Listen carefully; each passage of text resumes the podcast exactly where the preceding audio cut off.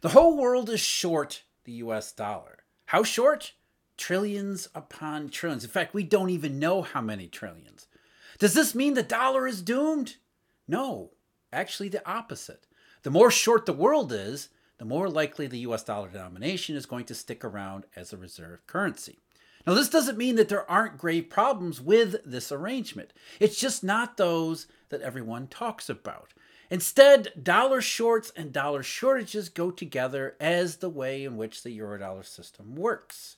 A dollar short isn't being short like being short a stock. When you hear the term dollar short, what it means is someone is short of US dollar funding or US dollar availability. And a dollar shortage is a shortfall in the supply and redistribution of dollars through this eurodollar system. And the two are intricately linked together. Because the world is short of US dollars, a shortage impacts pretty much everywhere. So we got dollar shorts and dollar shortages. How do we make sense of them? How do we figure out when they're happening? And what do they actually mean? Lot to go over here. And this is something, by the way, that we go over all the time at Eurodollar University, especially in the package. The DDA, the deep dive analysis, the daily briefing, we talk about it all the time, and the memberships, which go into the background. And right now, we're having a Christmas sale for all three. An incredibly low price where you get the deep dive analysis, the daily briefing, and the memberships. That's our Christmas sale. Check it out at, at our website, eurodollar.university. So let's put some big numbers on this dollar short, dollar shortages stuff before we get into the details behind it. Back in 2009, in the rubble of the financial crisis of 2008, which was really just a global dollar shortage, the BIS put out a study in March of 2009. It was updated a little bit later, but was, we'll use the initial estimates from March 2009. BIS looked at what just happened and said, oh boy, this dollar stuff that had been building for decades turns out it was pretty important. Maybe we should have paid closer attention to it. How big is this dollar stuff?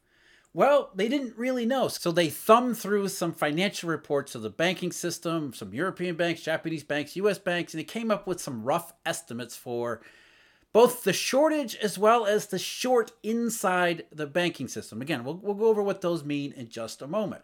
But here's what they came up with. This is March of 2009. The net US dollar book aggregated across the European banking systems portrayed in Graph 5, with the non bank component tracked by the green line. By this measure, the major European banks' US dollar funding gap, that's a short, an estimate of short, reached 1.1 to 1.3 trillion by mid 2007. Until the onset of the crisis, European banks had met this net need by tapping the interbank market and by borrowing from central banks, and they used FX swaps to convert domestic currency funding into dollars. So they had a shortfall of US dollars because there was an existing short that they had to continuously fund. And when these markets broke down, as the BIS continues here, the disruptions in the interbank market since August 2007 comprised one source of short term funding visible in the rise of the blue line in the panel. The related dislocations in the FX swaps markets made it even more expensive to obtain US dollars via currency swaps as dollar funding requirements exceeded similar funding needs in other currencies. Basically, what they're saying is two very simple things. The world needs dealers to find these dollars because the world needs those dollars.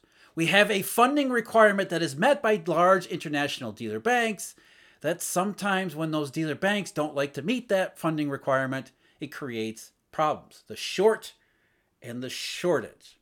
Huge numbers.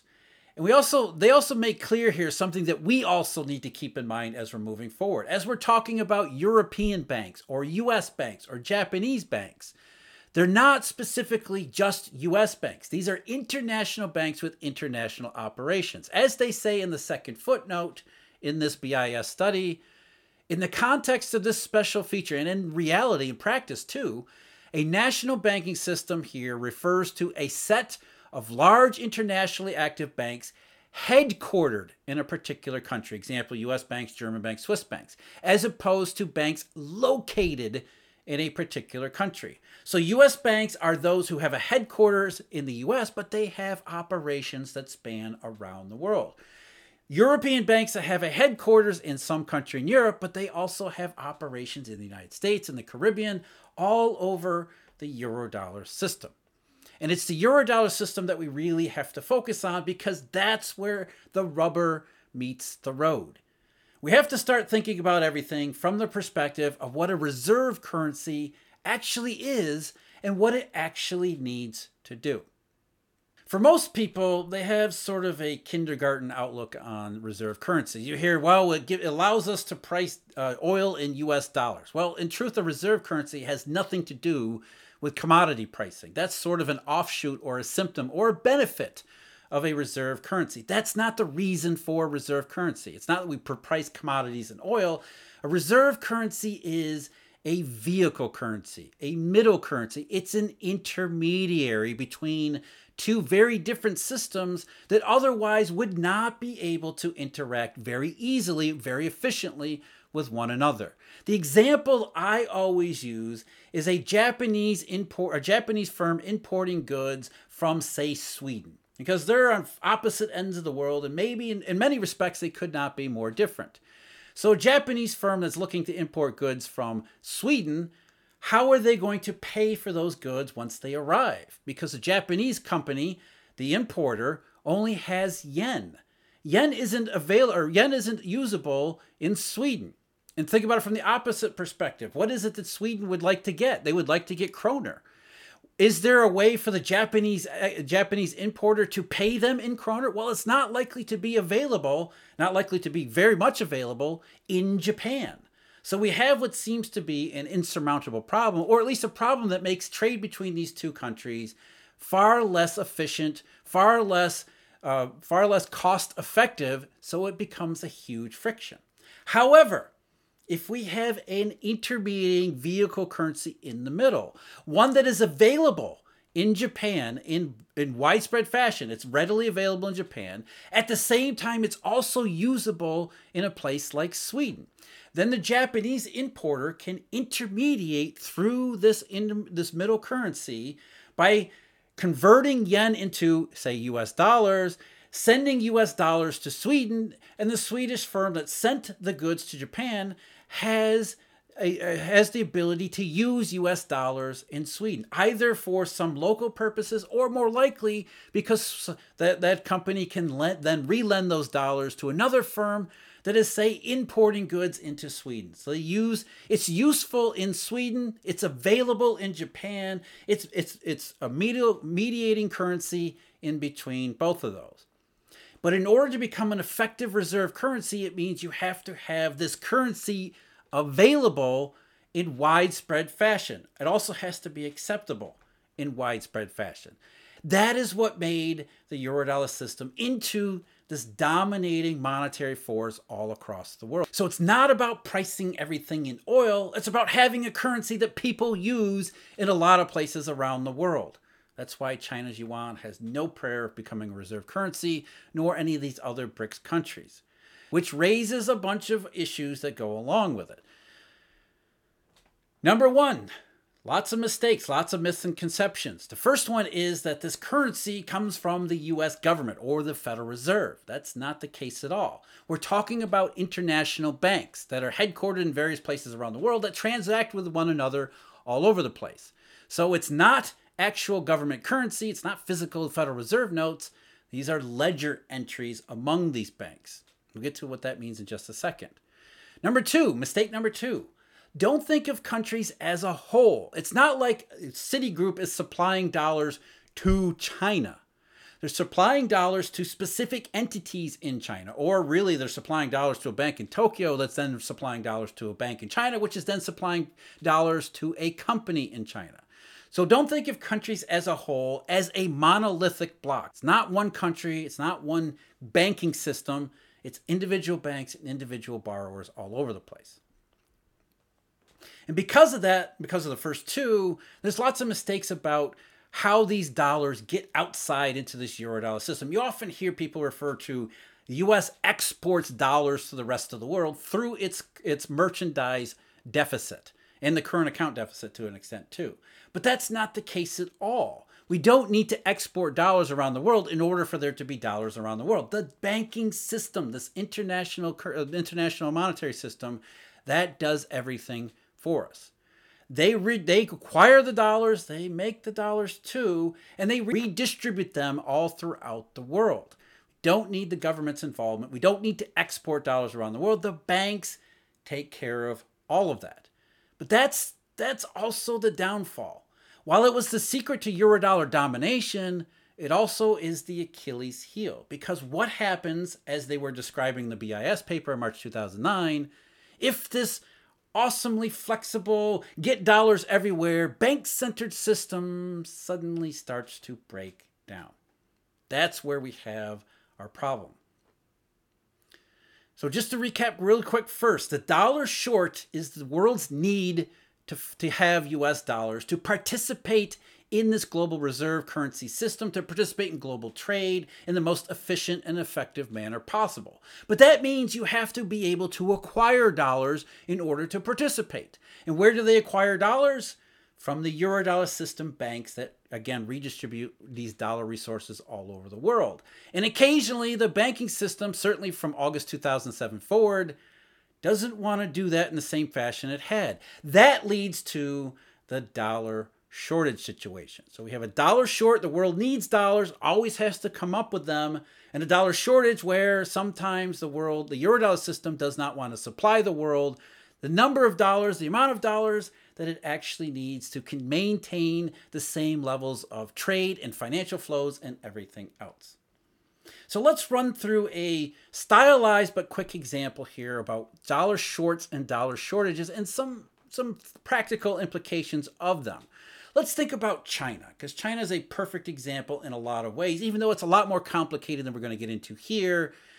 China always needs US dollars. And again, it doesn't seem like that would be the case because China has an absolutely massive merchandise surplus. So you would think they're selling tons of goods all over the world, lots of dollars coming into China, far more dollars coming in than are going out being sent, uh, purchasing abroad for imports. And again, keep in mind financial flows as well.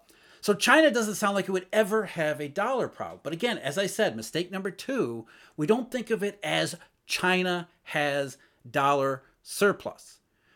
Exporters have a dollar surplus, but what happens when exporters send their goods abroad and get paid in dollars? Not just goods to the United States. Remember, the intermediating US dollar currency. So Chinese exporters are sending their goods everywhere and largely getting dollars in return.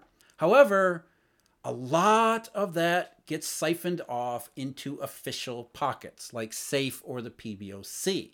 Because of the way the country manages its exchange mechanism, Huge amount of those dollars get diverted into official hands. And what do the officials do with them? They recycle those back into reserve assets like US treasuries. So that's one thing to keep in mind. But not only is China a huge exporter, and while they have a huge merchandise surplus, they're also a huge importer, which means they need a lot of those dollars to buy stuff on the global marketplace. And where do they get them? Well, the import firms are not the same firms who are doing the export. So China's Import-Export Bank, that's they try to acquire some of these dollars that are coming in and making them available to importers, as are uh, Chinese importers who are transacting with Chinese banks in the system, who are also active on the Eurodollar marketplace, largely with banks in Tokyo, borrowing dollars in that situation too. So Chinese importers, they need US dollars to pay for raw material coming into China. They get them from China Import Export Bank, which gets some of it from the export surplus. They also get them from their local banks who borrow dollars on the eurodollar market where necessary from the eurodollar system itself. So the short is Chinese importers always need to have access to dollars that they don't already have. They need to get them from somewhere. And the dollar shortage is the situation where the eurodollar market that supplies part of this dollar funding need for Chinese system, suddenly it becomes more and more expensive or becomes more and more difficult to do so because the eurodollar system starts to break down for various reasons we're not going to get into here, but I did talk about that in the eurodollar cycles. Essentially, what happens when the eurodollar market or the eurodollar system becomes more restrictive you can see how it could cause problems for these import firms that need to have dollars to pay for stuff. If you can't acquire dollars or they become really more expensive to do so, what do you do? If you're a Chinese importer, you still got to have stuff coming into China, but you don't have the dollars, you don't have the right access to this currency that you need to acquire those the, the stuff coming in. What do you do in that situation? Well, the first thing is you can pay an exorbitant premium to continue to access funding that you didn't have to pay just a little while ago. It makes your cost of importation that much more expensive. It's a friction upon global trade, which is why we see dollar shortages become an issue in global trade more than anywhere else. First and foremost, that's where the, the global trade recession, dollar shortage, those two things go together like hand and glove. Another thing that can happen countries can mobilize their reserves. Central banks, authorities, they have all of these U- US dollar reserve assets and other currency reserve assets. They can sell those and try to supply those dollars that they raised in selling the reserve assets to the local marketplace. So the Chinese importer that can't acquire dollars because they become way too expensive because of the eurodollar system experiencing a problem, they go to the local central bank, the PBOC or an arm of SAFE, and say, "Hey, can I have some of your dollars too?" Government, under the right circumstances, will say, "Sure, we'll we'll subsidize your dollar borrowing. we will lend you some of our dollars too." Or we'll just outright pay for them ourselves in more extreme circumstances. But that is the those are also symptoms of the dollar shortage that are that are raised by the fact that these Chinese companies who are engaging on in merchandise uh, transactions as well as financial transactions on the global marketplace, they always need to find dollars, and sometimes it's not so easy to get them. So dollars short, gotta have dollars to get on the marketplace, to get into the system, to make it work as best as it possibly can. Dollar shortage is when it's harder and harder to do so. And it's harder and harder to do so, these eurodollar cycles, when the banking system, the Achilles heel of this eurodollar arrangement, experiences its own issues. So the eurodollar system becomes start to break down. That makes the dollar short that much more expensive to maintain. The world is always short of dollars, and when the banks are short of dollars, it leads to these it leads to these economic as well as financial consequences. basically deflationary international money because deflation is the interruption in the free flow of credit and money throughout the world. So because the dollar's short, we need dollars. Because when they have dollar shortages, which is deflationary money, it makes that, that need more expensive, more difficult to fill, which makes trade more difficult, makes trade more cost less cost effective. It makes the real economy suffer real consequences from deflationary money.